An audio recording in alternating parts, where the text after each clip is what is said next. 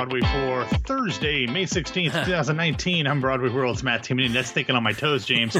didn't didn't change the day in the script, but realized it in my head. I, you know, I, I can't do that math that, that quickly. and I am Broadway stars James Marino. uh, all, all, I'm going to say here, James, is um, if you have some extra money and you want something to do with it, go over to yellowfund.org and uh, put it to good use because there's a lot of bad people out there. So, uh, yellowfund.org. I'll throw the link in the show notes, but it's not a hard URL to remember. So, yellowfund.org. All right. So, uh, what does yellowfund.org do? Um, it is an organization that will help the people that are affected by the uh, the new laws that have been enacted in Georgia and Alabama. Ah, I see. That is an excellent way to uh, acknowledge what has happened in the last 24 hours. I mean, we talk about we talk about Broadway, and and in the scheme of things, it, it's a one on the importance level. Even the Tony Awards is a one on the importance level of uh, of life. You know, so uh, yellowfund.org, excellent. I'm glad to uh, glad that you brought it up. All right, first up in the news. Lincoln Center's My Fair Lady announces a summer closing date. Yeah, James, uh, not so lover loverly night over there at uh, at Lincoln Center. Um, as in a su- somewhat surprising move, uh, Lincoln Center Theater announced that their critically acclaimed and Tony-nominated revival of Lerner and Loewe's My Fair Lady will end its Broadway run on July 7th, the day that current leading lady Laura Benanti in the day after the original leading man, Harry Hadden-Paton, were already announced to be departing the show. At the time of the musical's closure, James, it will have played 548 total performances on Broadway following its March 15th, 2018 first preview. The show will begin a national tour uh, in Syracuse in December of this year. Uh, James, we talked about the uh, the potential of this show being one that was on the chopping block just on Tuesday's episode, I think, um, when we uh, talked about the grosses, and I said that this one could be coming. I did not expect it to be coming this quickly. Um, but normally, when a show closes, we all, we also do a bit of prognosticating and even a smidge of gossip mongering in trying to see what Miss Cleo's crystal ball projects as the next show to take over that venue. But in this case, since the venue is Lincoln Center's Vivian Beaumont Theater, it's a little harder to tell than normal. First, because LCT doesn't always really schedule shows as closely tight as closely packed as many other houses and especially many other subscription houses.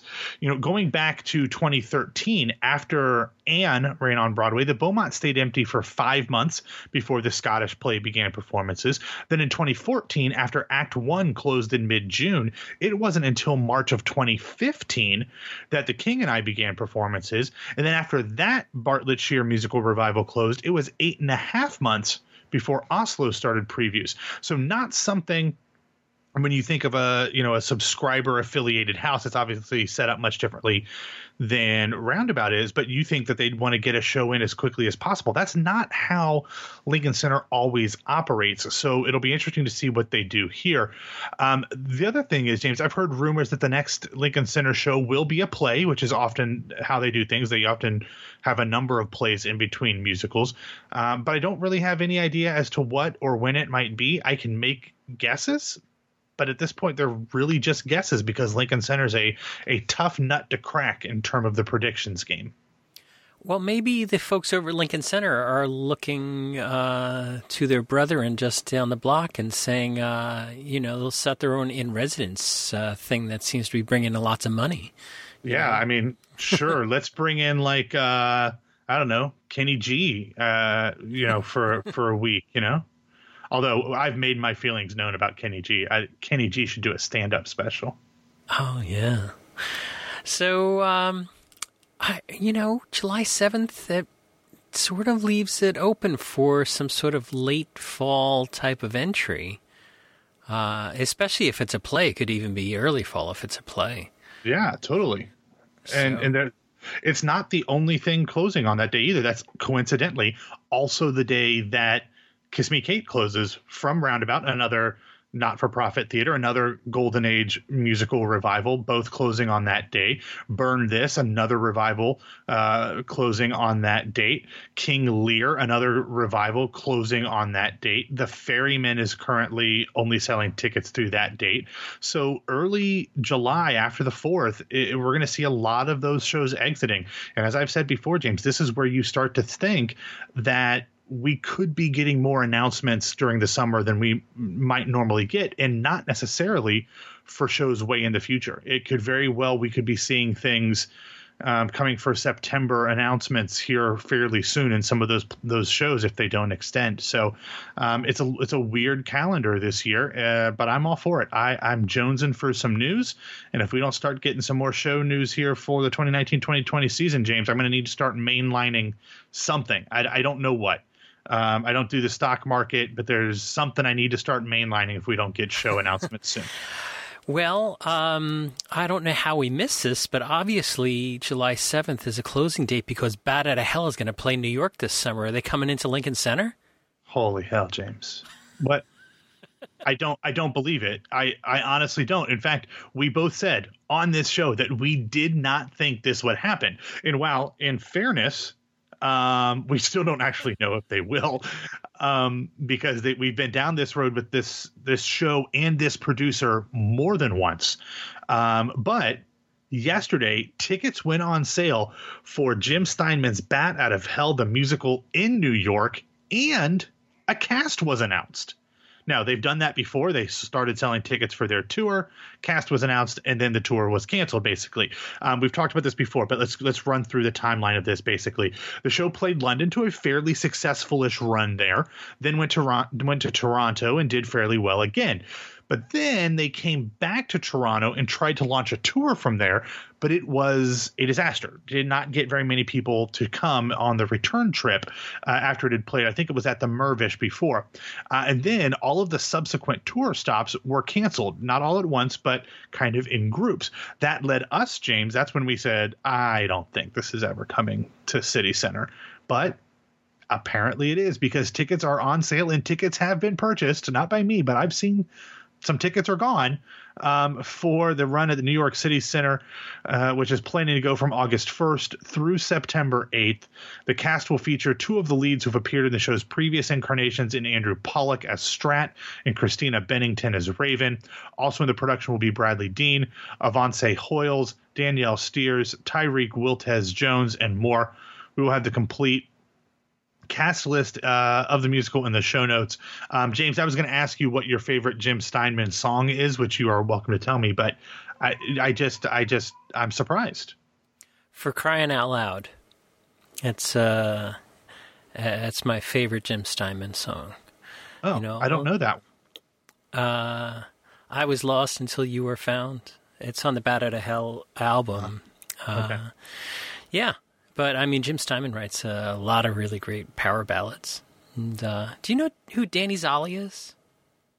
I do not. Danny uh, is an actor who um, uh, sort of made a whole career playing Jesus Christ and Jesus Christ Superstar. Um, okay. For for many many years, and his brother actually Bob Zolli also Danny and Bob would play Jesus and Judas together and things. Just amazing amazing rock voices. Uh, and uh, I always I always envisioned uh, Danny doing a lot of the Jim Steinman power ballads. Uh, uh he's got that really great voice. It just reminded me of it when I was thinking about the uh, Bat Out of Hell thing. But yeah, uh, let's see how this does. And is it? I mean, out of out of London. I don't remember any of the reviews. Is it bookish? Is it concertish? Is it what? Do you know what? No, there's a very there's a very um, interesting book. Um, it's an epic story of rebellious youth and passion as the character Strat, the immortal leader of the Lost, has fallen in love with Raven, the beautiful daughter of the tyrannical ruler Falco. It's Duh, I mean, Romeo tale as old as time. Tale as old as time is what it is. Um, but uh, yeah, it's a big, weird uh, kind of thing, which I guess you'd have to do with Jim Steinman's songs. Um, they're very, they're all over the place. But I love me some Meat Loaf, um, the performer, not as much the food.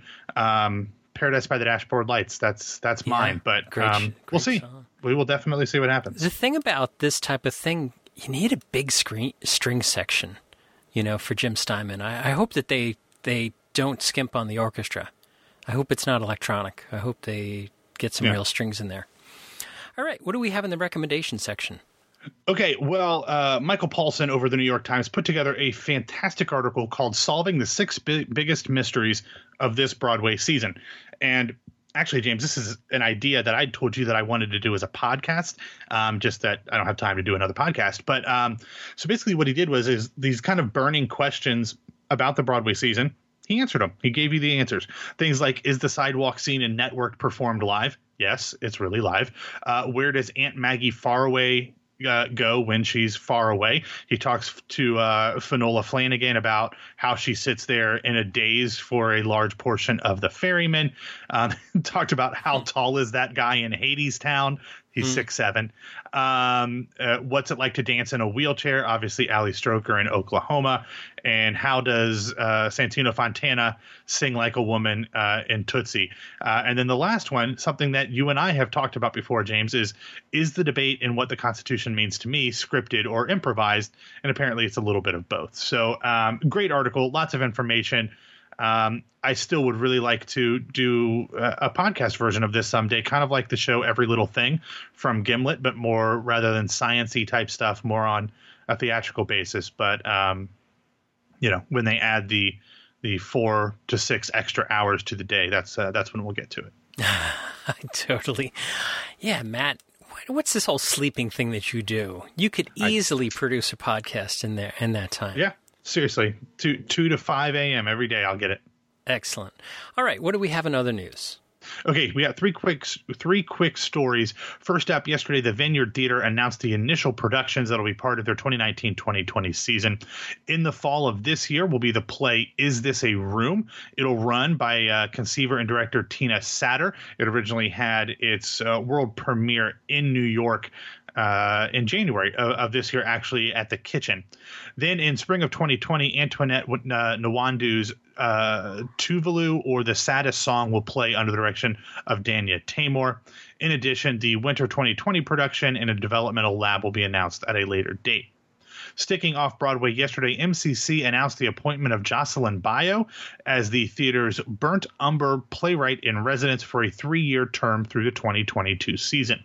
The goal of this new residency is to give a playwright a multi year home base where they are an integral part of the theater's institutional culture and to provide resources and space to develop new work for production.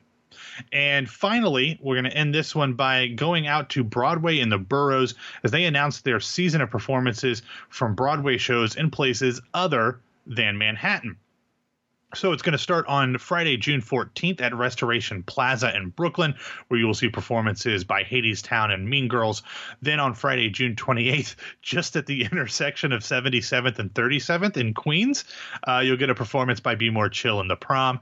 Then on July 12th uh, at Co-op City Greenway Section 1 in the Bronx, you'll get performances from Beautiful and Wicked. Then on Friday, July 26th at the Empire Outlets at the St. George Ferry Station on Staten Island, uh, you will see performances from Beetlejuice in Chicago. Uh, of course, for more information on this or any of the stories in today's show, please check out the show notes at BroadwayRadio.com. Hmm. Broadway in the boroughs. Always a lot of fun. All right, Matt, why don't you get us out of here? All right, thanks for listening to Today on Broadway. Follow us on Facebook and Twitter at Broadway Radio. You can find me on Twitter and Instagram at BWWMatt. And my name is James Marino from BroadwayRadio.com and BroadwayStars.com. Hey, Matt, how many dots does an ellipsis, ellipsis have in it? It has three, and uh, I saw I saw Seth get a little upset about that today too. Not four, not two, Not two, no, nothing else but three. Thanks for spending some of your th- Thursday with us. That's and correct. Uh, that's correct. And Matt and I will be back and talk with you tomorrow.